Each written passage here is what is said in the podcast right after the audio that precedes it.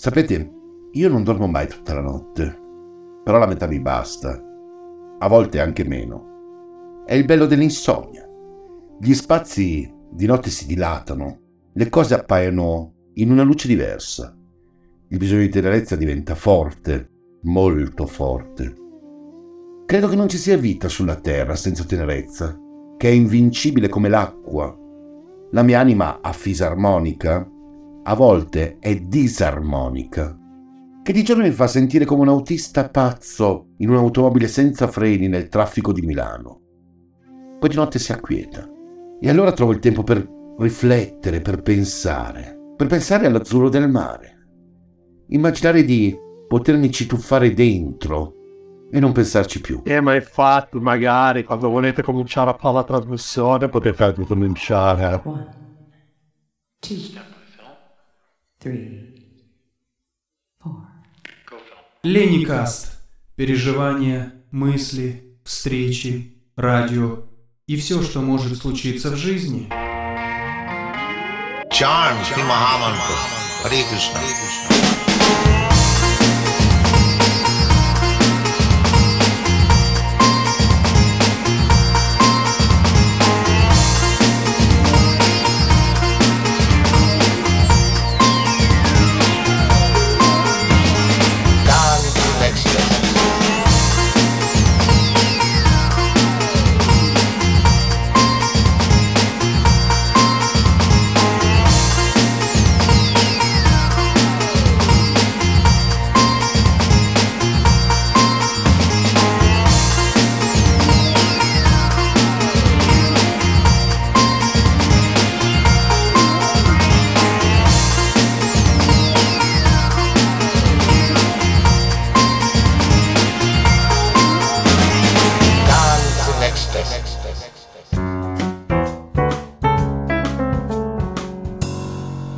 Hari Hari Ball, carissime amiche ed amici di Lennycast. Bentornati all'ascolto di questo nuovo episodio. Viviamo in una società dove troppo spesso si viaggia alla velocità della luce, con il rischio di perdersi cammin facendo alcune perle. In questo episodio noi, certi gioielli, siamo riusciti ad incastonarli e via via si dipanano all'interno di questa puntata. Non sarà presente la sciamana con gli anfibi, che tornerà presto con una novità succulenta. Al contrario, Viviana, Federica e la cercatrice di poesia Anna Martinenghi danno a questo episodio lo splendore che vere gemme rarissime sanno dare faremmo la conoscenza di Dorinda Dora di Prossimo, poetessa contemporanea che per me è stata una vera rivelazione. Visitate la nostra pagina Facebook dove potete commentare questo e tutti gli altri episodi ed interagire con tutto il cast del programma. Vi ricordo che questo episodio, come quelli delle stagioni precedenti, sono disponibili sulle maggiori piattaforme di streaming quali TuneIn, Deezer, Spotify, Audible, Apple Podcast, oppure potete ascoltarci attraverso gli smart speakers, Google Home e Amazon Alexa. Signore e signori, buon ascolto.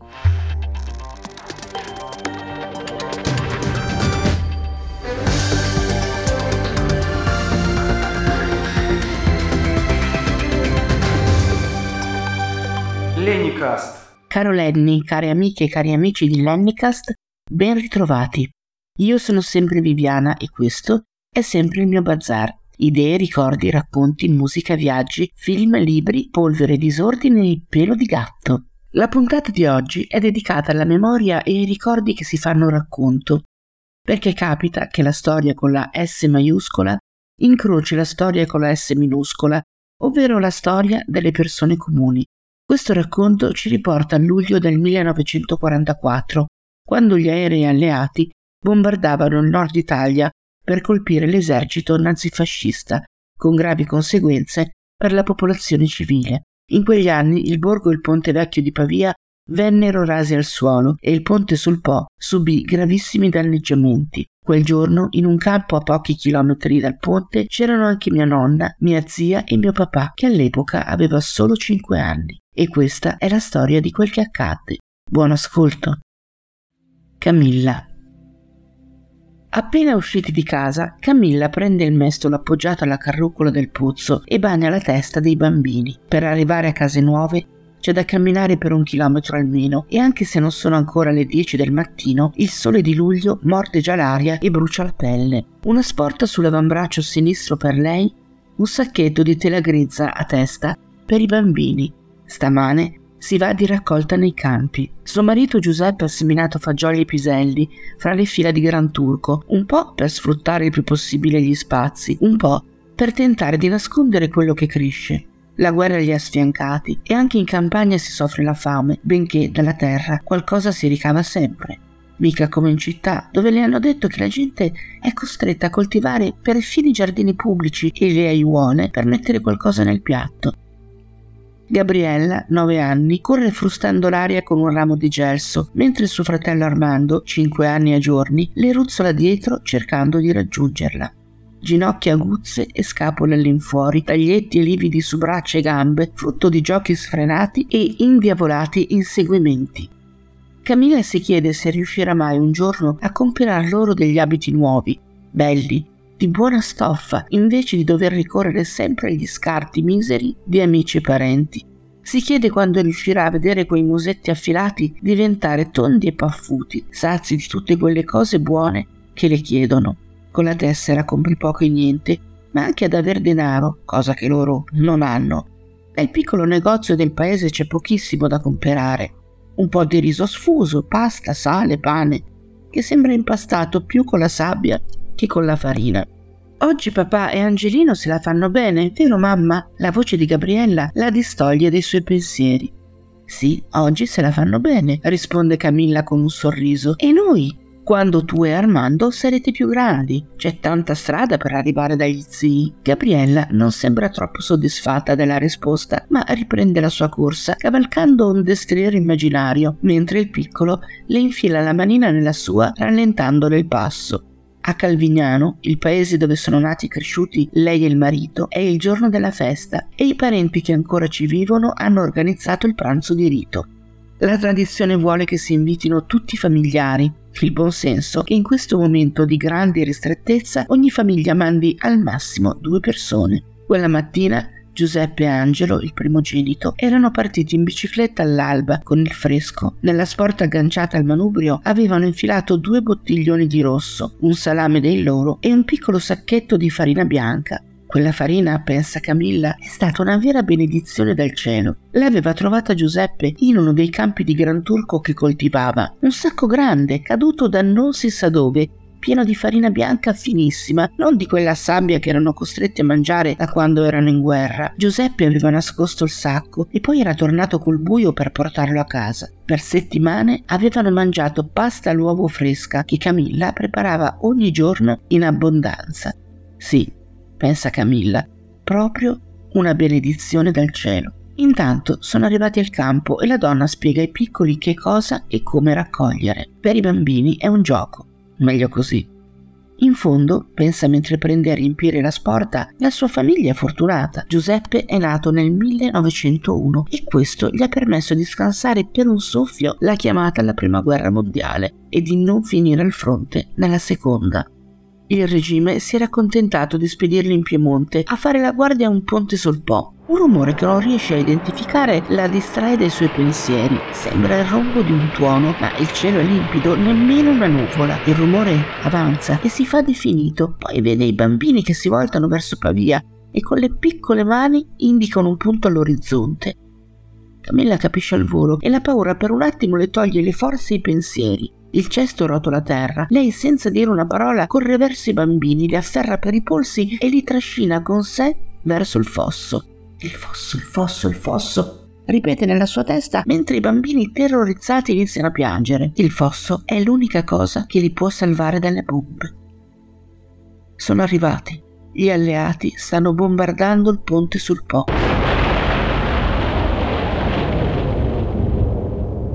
Quanti chilometri saranno in linea d'aria? non abbastanza da far pensare di essere al sicuro. Corre, Camilla.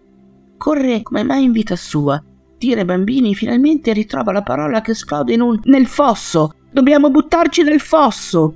Il rombo dell'aereo si mescola alle grida dei piccoli, all'esplosione delle bombe, alle sventagliate delle mitragliatrici che colpiscono il campo e sollevano nuvole di terriccio ovunque.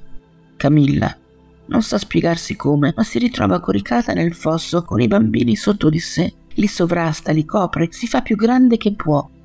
Vorrebbe pregare, ma la testa è diventata un foglio bianco. Adesso passa. Mormora, non sa se a se stesso o ai figli. Adesso passa, passa, passa. Il ponte sul Po di Bressana Bottarone venne bombardato in parte distrutto il 13 luglio 1944 dagli alleati che in più raid rasero al suolo il borgo e il ponte vecchio di Pavia. Camilla, Gabriele e Armando si salvarono. Mio padre ricorda quegli attimi di puro terrore come se fossero successi ieri.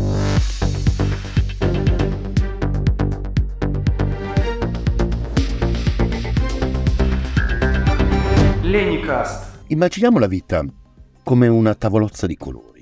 Ogni emozione, ogni situazione, ogni momento vissuto può essere tranquillamente paragonata a un colore, a una tinta. Tinte chiare, tinte fosche, tinte scure.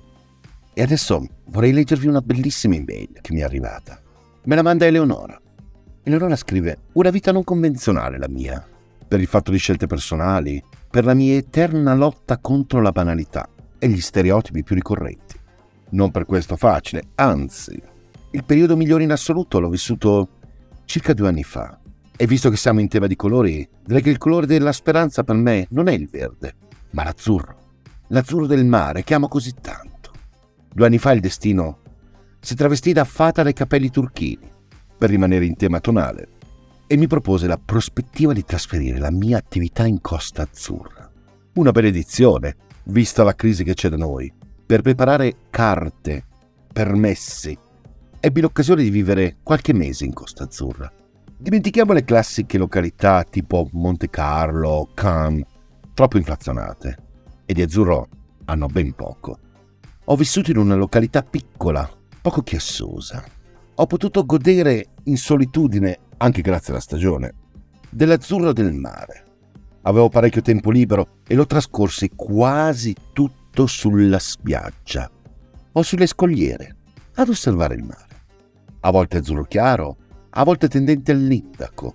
Conobbi la felicità perfetta, azzurra appunto. Poi la fata cambiò abito e si vestì di giallo smorto, colore che odio si tramutò in una delle tre parche, le divinità che tessono l'umano destino.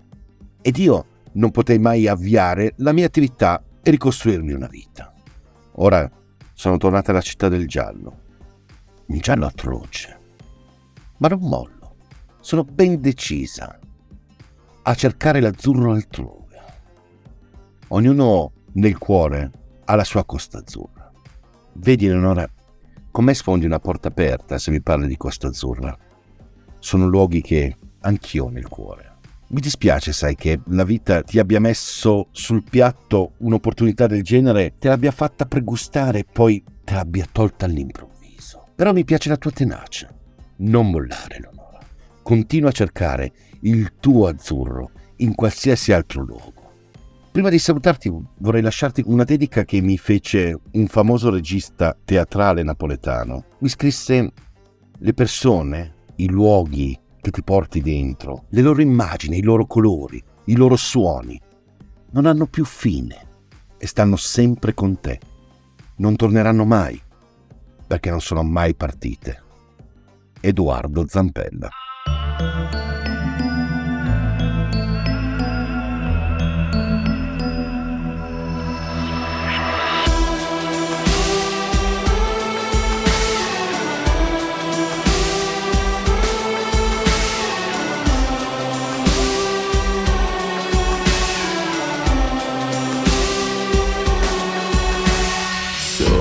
deserto, sono l'acqua che funge, sono la roccia bruciata dal sole, zattera alla deriva. Scruta in fondo ai miei occhi, la notte si accende. Sono l'inverno, sono il ghiaccio che copre, sono la neve caduta nel fiume, fiocco perduto nel vento. Scava sotto la terra gelata, togli via il fango che copre la strada, cercami in fondo all'abisso del grido e del pianto.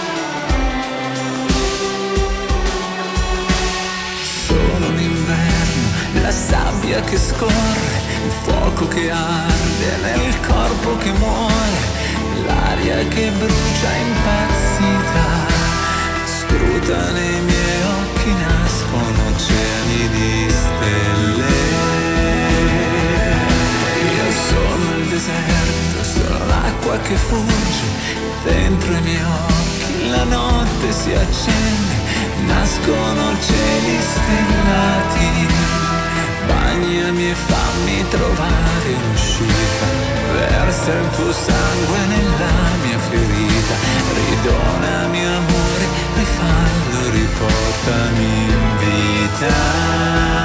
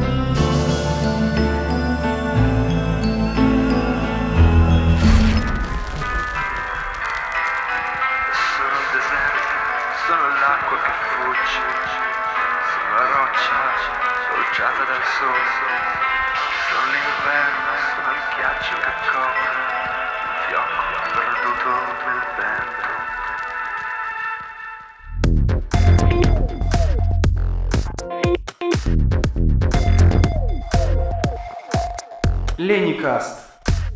Voglio l'ora silenziosa, la confusione delle persiane, l'erba che succhia il sasso, la tacita, piegata, buonanotte. Dorinda di Prossimo, da Quaderno Millimetrato, Incerti Editore, 2012. Bentornati, lenniniste e lenninisti, si dice così, bentornato Lenny. Per eh, che cosa ci faccio qui? Oggi eh, farò una cosa che non si fa, eh, ma la faccio lo stesso. E Lenny mi ha dato il tema libero e io vi parlo di una poeta viva. Ho conosciuto Dorinda di Prossimo ai tempi dei blog qualche internet fa, attraverso le sue parole, perché la poesia trova poesia, soprattutto quando la cerchi. Per me è stato un incontro fulminante, una passione vera.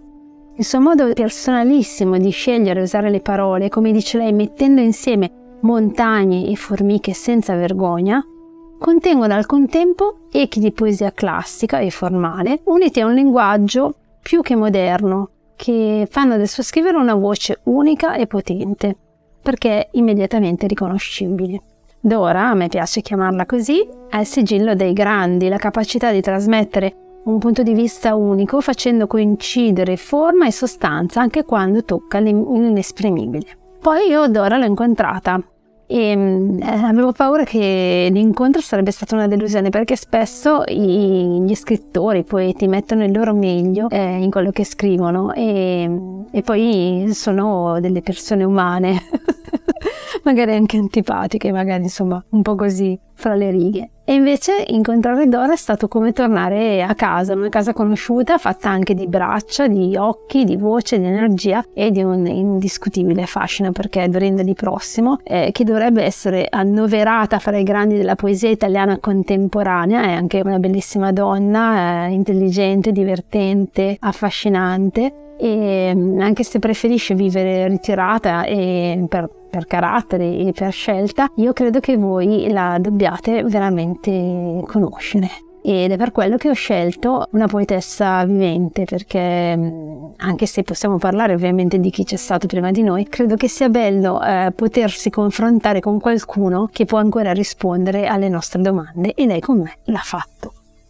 Dorinda Di Prossimo è nata a Teramo, ma vive a Porto Recanati ha- si è laureata ad Urbino in eh, lingue e letterature straniere e fino al 2007 è stata insegnante di francese nella scuola media inferiore. Ha fatto oltre a esperienze di scrittura anche esperienze teatrali portando in scena opere scaturite da lavori di scrittura collettiva. Primario e fondamentale l'incontro con Maurizio Boldrini, regista e direttore del Minimo Teatro.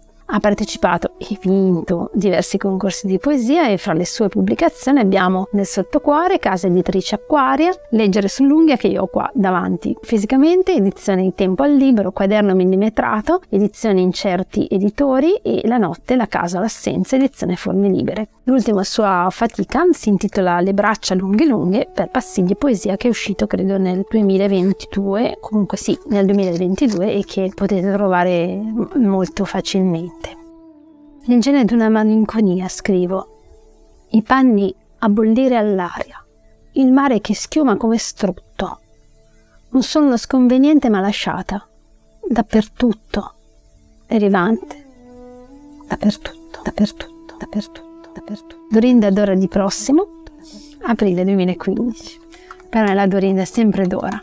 Comunque ho avuto, come dicevo, l'occasione di, di intervistarla e ruberò da quell'intervista che è stata fatta per iscritto a domanda e risposta alcune sue osservazioni. Le ho chiesto perché ha scelto la poesia come linguaggio privilegiato. La risposta è stata quella che segue. Fin da piccola non parlavo che a piccole dosi, osservavo principalmente.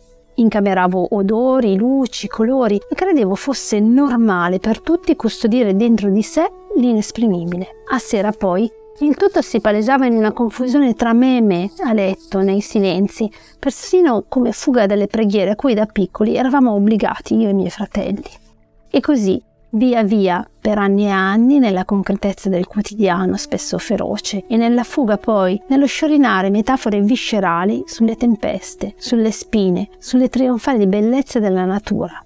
Di giorno leggevo la potenza dei romanzi, masticavo un linguaggio concreto. In separate stanze sussurravo qualcosa di incomprensibile, come faceva mia madre, come facevano le mie zie, col loro mistero di immagini colorite, meridionali sfumature, quasi da streghe.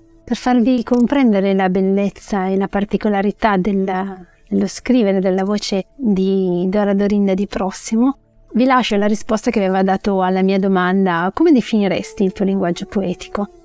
Lei disse una luce che ondeggia tra varie voci del dolore, delle paure, della gioia, come un tentativo di sfidare l'opaco foglio del sentire per setacciarne millimetro dopo millimetro alfabeti di speranze, separiette di preghiere, voragini di solitudini, amori, passioni, mettere insieme montagne e formiche senza vergogna. È come questa cosa, mettere insieme montagne e formiche senza vergogna, le cose estremamente piccole con quelle estremamente grandi. Uno dei suoi libri eh, si chiama per l'appunto Quaderno millimetrato. Eh, rubo una nota critica eh, bellissima di questo lavoro. Il libro di Dolinda di Prossimo è un piccolo poema prustiano, nato, come ci indica l'autrice, per suggerita innocenza. leggendosi attraverso un giardino tessuto di ouverture mozartiane, giochi infantili, altalene d'antan nell'atmosfera dell'infanzia inattuale, vissuta nel tempo delle tartarughe. Ne viene fuori un libro denso, ma leggerissimo, colorato da una mania regressiva, da una piccola trance, fatta di malizie caroliane e di giochi streganti, come in un oltre lo specchio, fatto di passeggiate, madri, canarini, centrini, caraffe, graziose irruzioni dello stupore e del dolore. I temi sono l'inadeguatezza, i commiati, le partenze. Affiora una sensibilità nervosa e stregata, di bimba senza peso e senza terra, bimba che non vuole neppure il gioco del due, che resta nell'uno del suo gioco. Due sarebbe commedia dell'arte, cioè vita, impulso, ferita, adeguatezza, per prudenza, e il poeta annota la sua riflessione sul dorso del polso sinistro, come un dolce tatuaggio. Vi lascio con un'ultima domanda. Può la poesia cambiare le persone, le cose, la società? E la sua risposta è stata: l'arte non è qualcosa che può essere utile, anche se essenziale. L'arte non cambia il mondo, è un modo per reinventarlo. Aggiunge qualcosa alla realtà e la trasforma.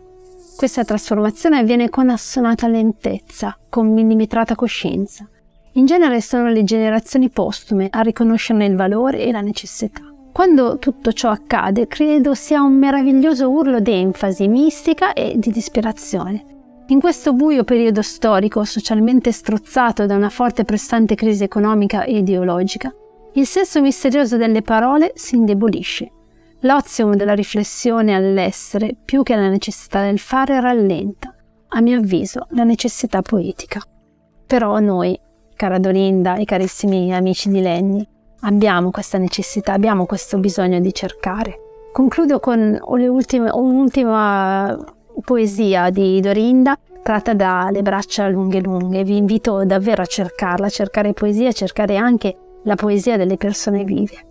Se non ci conficcate un chiodo, le cose cadono, accadono, si spostano, scapricciano, raccapricciano, fanno pur sempre rumore.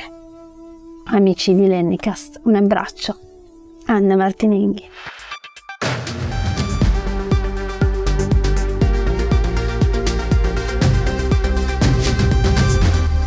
Lenicast. Qualunque cosa stiate facendo in questo momento, camminando a piedi nudi sui ghiacci del Perito Moreno, tentando di domare un cavallo selvaggio della Camargue, oppure semplicemente scendendo dalla metro dopo una giornata di lavoro, correte a casa vostra, indossate il grembiule, perché in questa puntata prepariamo una pasta con cipollotti, erbe aromatiche e pangrattato. Guardando alla cucina popolare creeremo un piatto economico con pochi umili ingredienti ma dal gusto deciso e armonioso. Per due persone ci serviranno 100 g di cipollotti finemente affettati, erbe aromatiche fresche, un rametto per ogni tipo, timo, maggiorana, origano, santoreggia, ma anche salvia e rosmarino andranno bene. Con queste ultime fate attenzione a non esagerare perché in dosi eccessive sono molto forti e un po' amarognole. Se le utilizzate, tritatele finemente.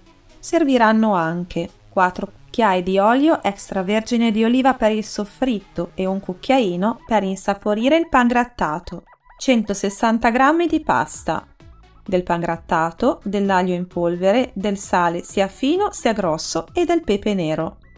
Per prima cosa prepareremo una panure croccante e aromatica. Ci servirà una piccola padella antiaderente dove ne metteremo una manciata generosa assieme ad un cucchiaino d'olio, un po' di aglio in polvere e una macinata di pepe.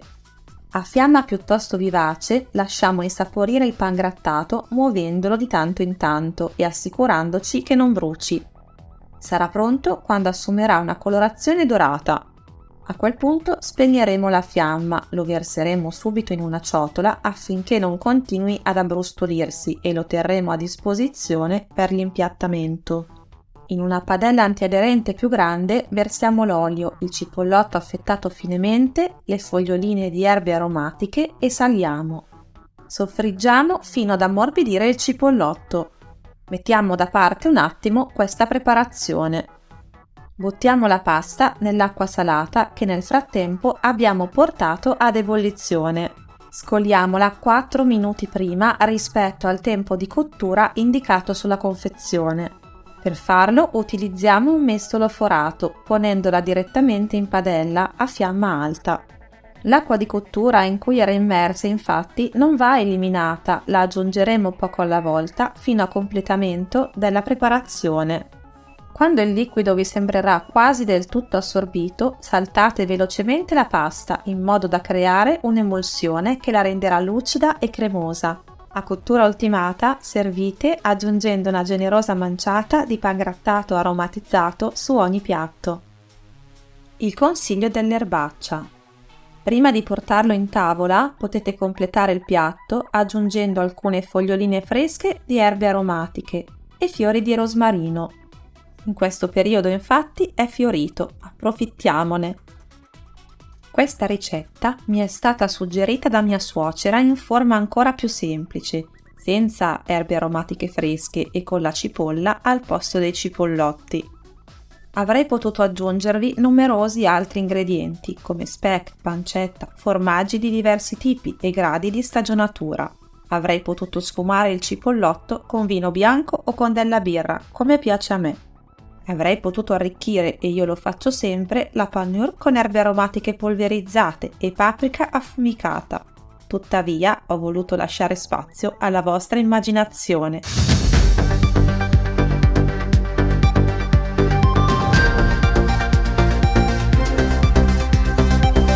Lenicast. Quante storie, quante emozioni in questa puntata, quanta vita Vorrei lasciarvi con questa bellissima poesia di Jean de Bruyne che si intitola Ti auguro di vivere ed è un augurio che faccio a tutti voi. Ti auguro di vivere senza lasciarti comprare dal denaro. Ti auguro di vivere senza marca, senza etichetta, senza distinzione, senza altro nome che quello di uomo. Ti auguro di vivere senza rendere nessuno tua vittima. Ti auguro di vivere senza sospettare o condannare nemmeno a fior di labbra. Ti auguro di vivere in un mondo dove ognuno abbia il diritto di diventare tuo fratello e farsi tuo prossimo.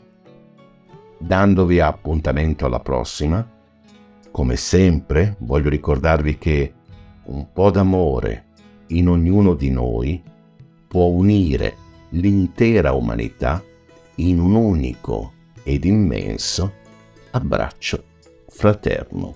Vi prego di accettare i miei più rispettosi omaggi. Hari Bol.